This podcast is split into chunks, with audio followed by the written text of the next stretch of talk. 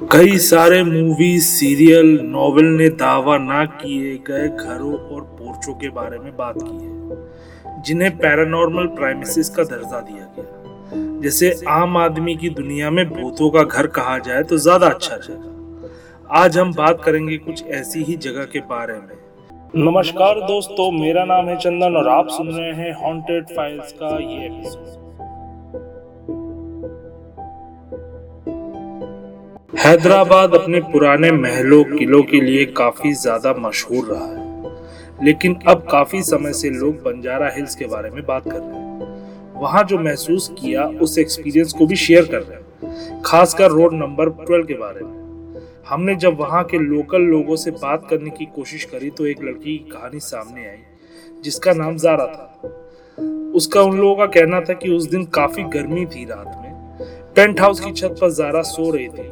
और उसके अलावा अमृता वैली का थर्ड फ्लोर लगभग खाली था।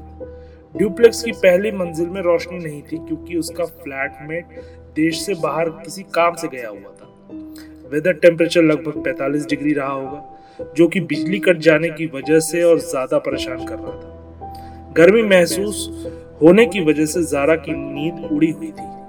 उसने अपना फ़ोन चेक किया तो उस समय रात के दो बज रहे थे। तभी उसने अपने कमरे की पानी की टंकी पर एक परछाई देखी, जो जारा को घूर रही थी। जारा उठी और उसने पूछा, कौन है?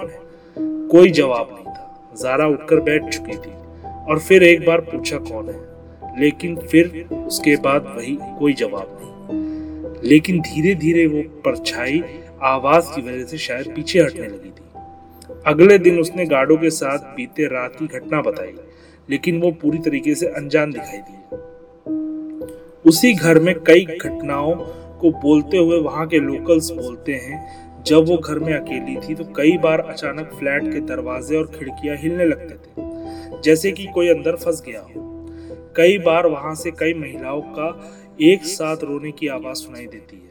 एक दूसरे लोग से जब इस बारे में बात की तो उसने वो बताया जो वाकई में किसी को भी हैरान कर दे। एक्चुअली श्रीरंग कमान के पास एक फ्लैट में रहता था। फ्लैट के सामने बगीचा होने की वजह से उसे फ्लैट कुछ ज़्यादा ही पसंद आ गया। वास्तव में वो तभी तक खुश था जब तक उसे अपने कमरे में कुछ महसूस नहीं होने लगा।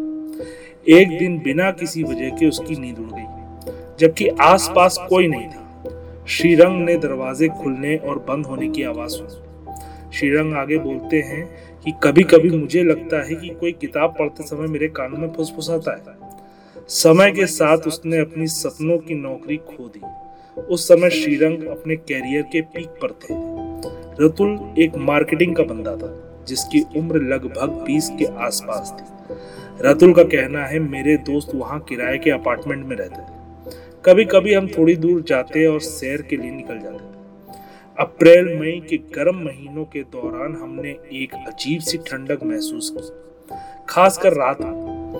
स्ट्रीट लाइट जलती और बंद होती रहती थी। हमने अक्सर देखा कि कई सारी परछाइयाँ शमशान में घूम रही। एक बार हमने एक परछाई का पीछा किया, केवल ये जानने के लिए कि ये परछाई आखिरकार जाती किधर है। लेकिन कुछ समय बाद वो परछाई गायब हो जाती थी। तब से उस जगह पे उन लोगों ने जाना बंद कर दिया। इस तरह के और भी डरावनी कहानियाँ हैं, लेकिन कुछ लोग ही इसे क्यों महसूस करते हैं? सभी क्यों नहीं? अमृता वैली में दरअसल उस जगह में आत्महत्याएँ, बलात्कार, छापेमारी और भी पता नहीं क्या क्या कांड हुए थे। तो क्या ये एक जगह बहुत ज़्यादा नेगेटिव एनर्जी है? शहर के जाने माने वास्तु विशेषज्ञ doctor V R Veer Maneni के कहते हैं कि ये सारी घटनाएँ गलत वास्तु दिशा की वजह से भी हो सकता है। अब रीजन चाहे जो भी रहा लेकिन ये जगह आज भी काफ़ी ज़्यादा हॉन्टेड है। अगर आप किसी एडवेंचर की खोज में निकलते हैं तो ये जगह आपके लिए एकदम परफेक्ट है। ऐसे ही स्पाइन चिलिंग और दिल दहला देने वाली कहानी सुनने के लिए जुड़े रहिए हॉन्टेड फाइल्स के साथ। और हाँ सब्सक्राइब करना ज़रूर याद रखिएगा।